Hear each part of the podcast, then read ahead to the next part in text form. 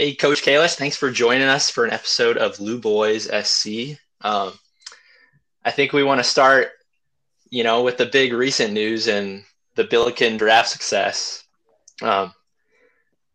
As Michael LaHood said, it's a Billiken's world, and we're all just living in it. Right. I think you specifically got shouted out a couple times on the draft show, which was cool. Yeah, no, it was a great day, obviously, for all the guys and for our program. And, obviously you never expect, six guys to go overall and four to go in the first round. But, testament to all the work that those guys put in. Did you ever envision, Keller and Parker being top five picks, from a mid-major school, quote unquote? I wouldn't say that we would really be mid-major based on our history and tradition and success and stuff. But yeah, I think kind of going into it, we knew that those guys were going to be, top 10 picks. We just, weren't sure what the needs were of each team. I think that's kind of the unknown, right? I think, even Patrick dropping to 12th or Simon at 16th. I think, Vancouver mentioned that they would have picked Simon if he was in the top 10. If they had a top 10 pick. So I think a lot of it just goes to, what each team needs. And, it's the profile that they're coveting and looking for. So there was Parker as maybe a potential wingback. What your feelings were, if he could transition to that role and be a fit there. I was going to say, he definitely has the tools to do it. It's going to take some time, I think, to get the experience and the positioning and the feel. But, yeah, I definitely think, Isaiah's got all the tools to be a really high-level left back. He's just going to have to, I don't think it's something that could happen overnight, but I do think it's something he could definitely work towards and be very good at. Did you ever think when you were recruiting him that, he could be turning pro in just 1 year at SLU? No, I don't think so. I think he would say the same. It wasn't really on our minds. I think we just kind of we knew how talented Isaiah was. We thought he was going to be on a pathway to getting there. Yeah, I think we had all would be not accurately reflecting, our conversations if we said that. Yeah, it was definitely a plan. It was just. I think he mentioned that he was just coming to SLU to earn a spot on the team and get some playing time and compete and get better and get a good education, and so are we, credit to him. He performed in key games and throughout the season, and it turned out all right for him. So we're happy for him. Yeah. I'd say so. He really jumped out day one, just seeing him go at guys one-on-one. You could tell what kind of potential he had. Yeah, he's a different. You don't find that profile very often. A guy like that. It's just those are kind of a hard players to find. Mm-hmm. Yeah, his confidence was very impressive. Did you feel like kind of throughout the season that, just to piggyback off that comparison, that he was kind of have that future potential? Did you see the growth kind of happening really quickly over the season, or was it kind of gradual? Yeah, look, I think even before he even came into SLU, in his last showcase in the playoffs when he was playing for, SC United out of Chicago, he was the best player on the field, I think, throughout the playoffs. I think everybody was kind of well aware of Isaiah's potential. So I think, he was top, what is it, the first or second top-rated recruit in the country at the time. So I think we all knew he was going to be a really special player with a long career. He did get better throughout the season. I just think he just got better. Really having a good feel for the college game and the demands of the college game and defending a bit more at times and trying to find ways to create chances. He's being a little bit unpredictable, going inside, going outside. I think he just, as each game, he built on each game. His confidence got bigger. He understood the role that we were asking of him, and just had other really good players around him too, so that helps. Mm-hmm. Yeah. Speaking of all those players, was it kind of challenging to merge their personalities, or were they kind of all team-oriented guys? I felt like the connection amongst all of them was pretty strong.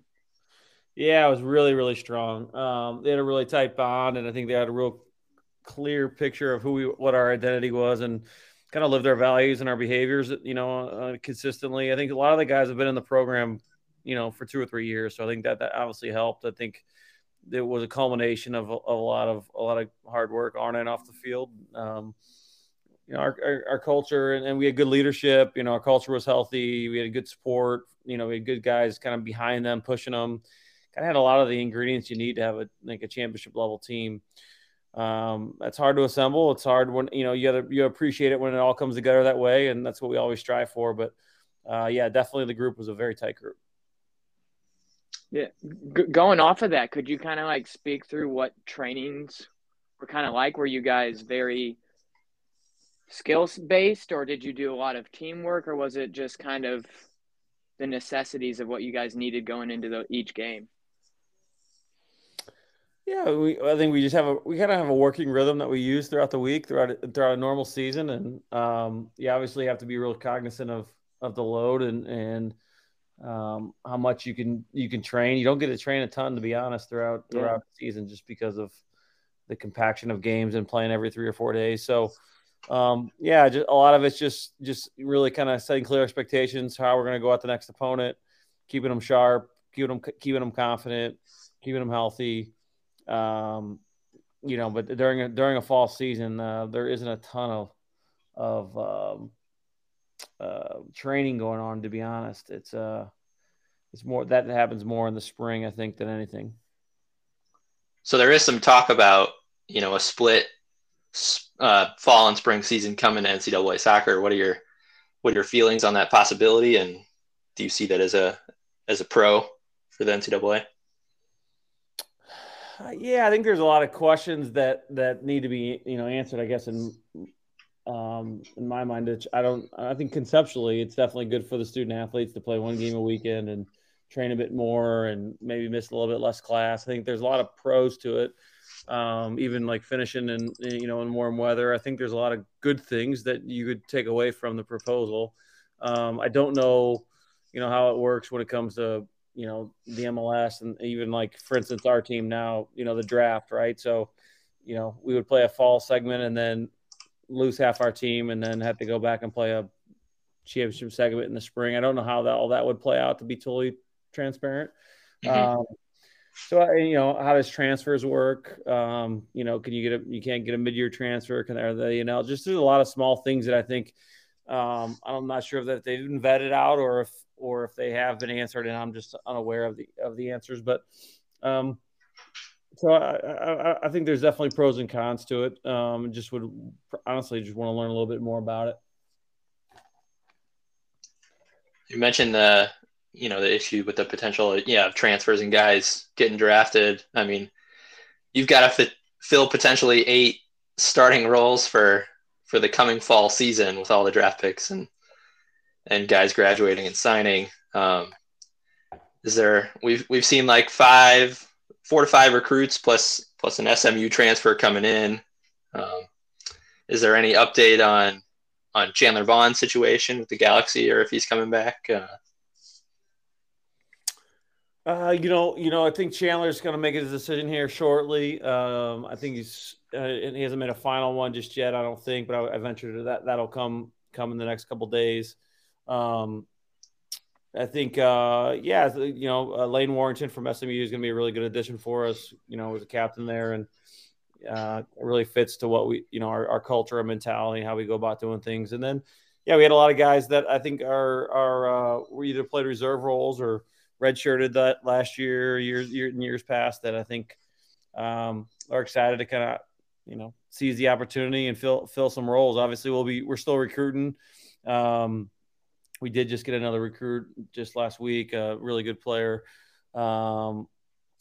another transfer that's been a player of the year in this conference. And so, you know, we'll fill some holes, and it's a good opportunity this spring to see what guys currently within the program, where they're at. And we'll definitely reload again. But look, I mean, it's definitely not, you know, you lose 8 guys, it's never going to be 100% as smooth as it was. But like I said, we got a lot of good guys in the program that are eager to perform. Mm-hmm. Have you seen a noticeable uptick in interest already from, you know, the team success and media attention from this past year?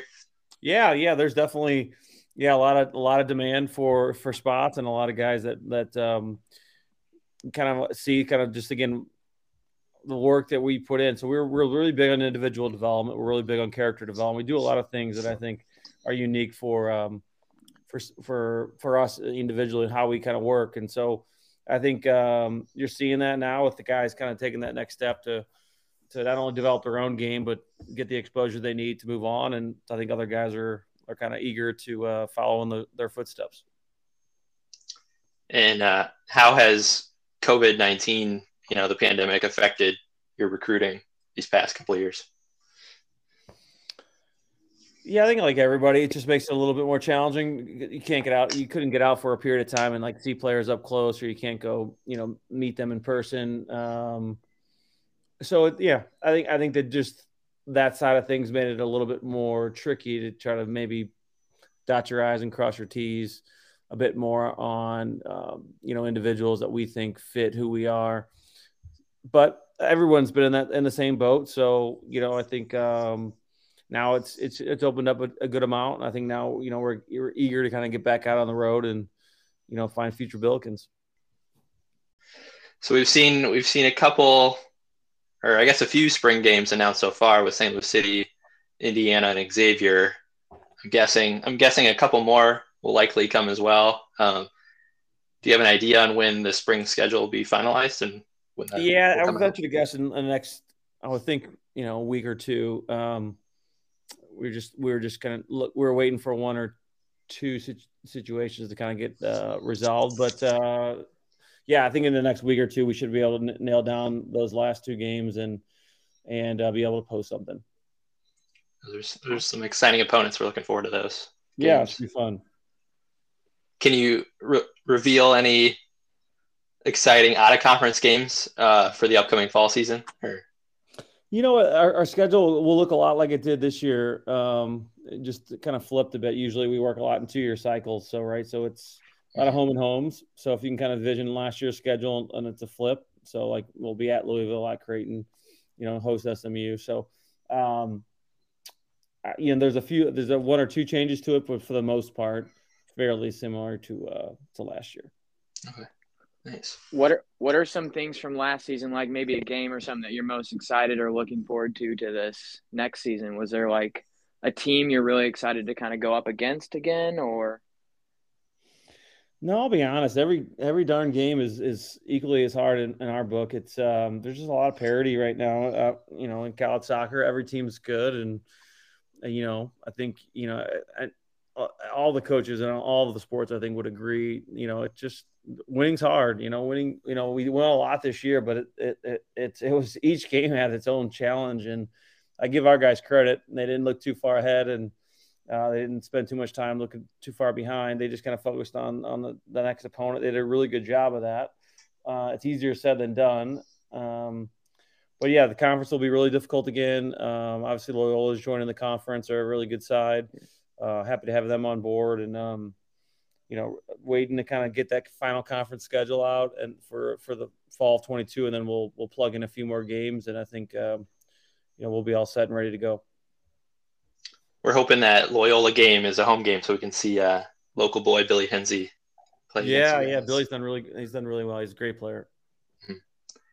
So looking back on the past season, an undefeated regular season, A-10 regular season, and tourney champs, making the quarterfinals of the College Cup, 2 All-American, 6 draft picks, and, breaking SLU attendance records. What would you say you were most proud of the past year?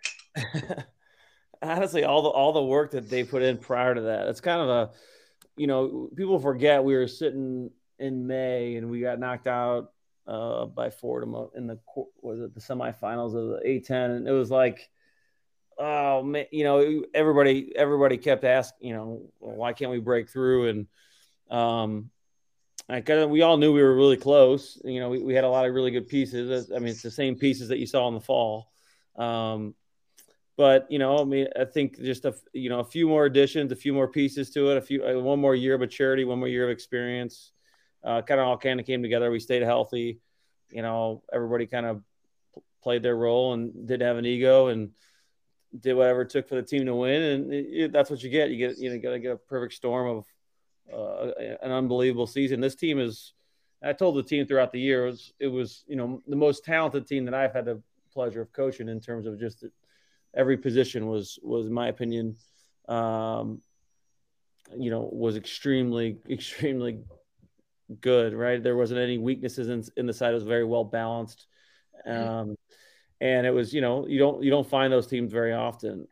Like I said, the team in the early 90s that went to the Final Four from SLU and lost to Virginia. I think my group had a really good run in the late, 1990s. I think there was, a handful of teams that Danny had in the 2000s that were quite good, but there's, they come around every once in a while. It's very difficult to replicate that every single year. So we're going to do our best to do so. But, I give those guys a ton of credit because they bought into the culture. They worked their butt off. And, like I said, they had a year definitely to remember. Yeah, we're all really happy for those guys turning pro, but it was a little bittersweet. We thought hopefully most of them would come back one more year and give it another ride. I know. It could have. If you look at it, everybody could have came back except AJ and Patrick Wilkinson. So, everybody at least had years of eligibility left, I should say. So, it would have selfishly would have been great to have those guys back one more year. But like I said, opportunities arise and they took advantage of it. We're happy for them, and now we're excited to kind of turn the page and focus on a new group in 22. On a more personal note, who are some of your coaching influences, if you have any?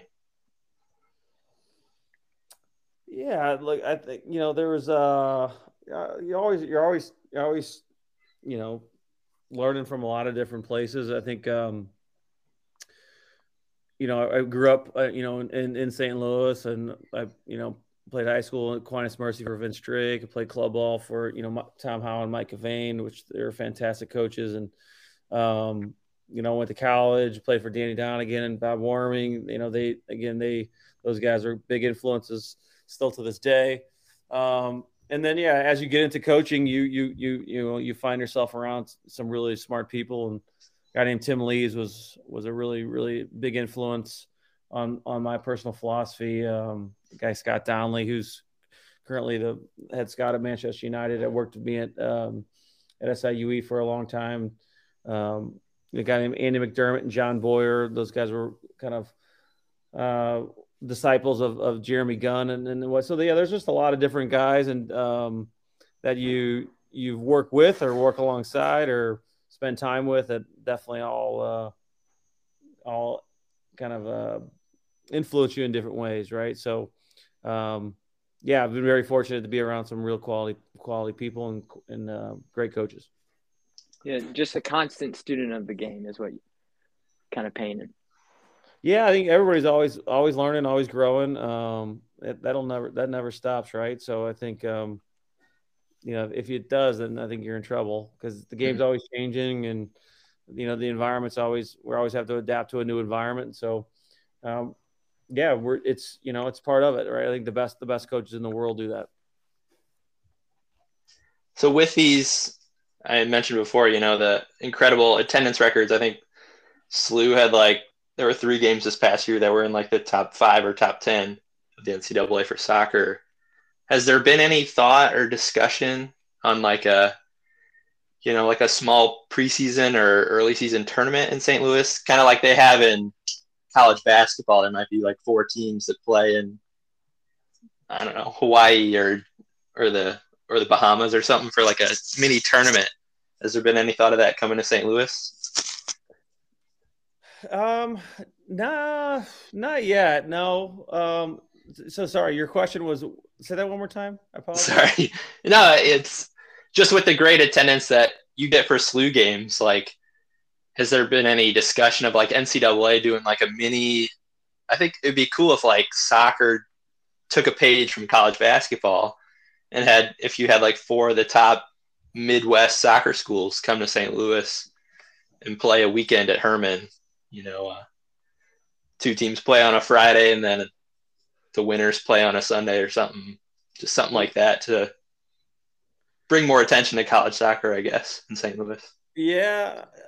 It's a good idea. I think, you know, we would have to do something like that probably ourselves. I don't know. The NCAA would probably, you know, get too much involved in scheduling wise. And I think, you know, the NCAA tournament is what it is. But yeah, no, we're always looking to try to bring in top opponents and to St. Louis and you know, showcase the game, showcase SLU and college soccer. So yeah, I think in years past, we may have hosted a tournament at one point. I remember Danny doing it maybe in the 2000s, but it was, you know, Friday, Sunday games are tough. You know, you only get a 1-day recovery. I think most coaches now are kind of aired more towards having 2 and 3 days in between matches. But yeah, that, I guess logistically that side of it is the one thing to kind of keep in mind, but good idea. I think those definitely are fun. There's no doubt about that. I definitely know that we would have a good attendance as well. So maybe something we think about in the future. Cool. Well, do you have any other questions, Andrew? I think we're good. Is there anything you wish we would have asked, Coach? No, you guys do a great job. Appreciate your coverage of soccer in St. Louis, especially in our program. You know, I forgot to mention one guy who had a big influence on me. So Ed Huneke, when I coached with him and SIUE for a long time, he was another good mentor. Yeah. So yeah, like you mentioned, a lot of cool memories that you made me think about as you asked me that question, which was pretty cool. And I appreciate you guys taking the time, and you know, look forward to getting out and training again and getting the spring going. Well, we appreciate your time, Coach, and we're excited for the spring and fall seasons coming up. Yes, we'll definitely be out there. Okay, guys. Thanks again. Have a good weekend. Thanks. You too. Good luck, Coach.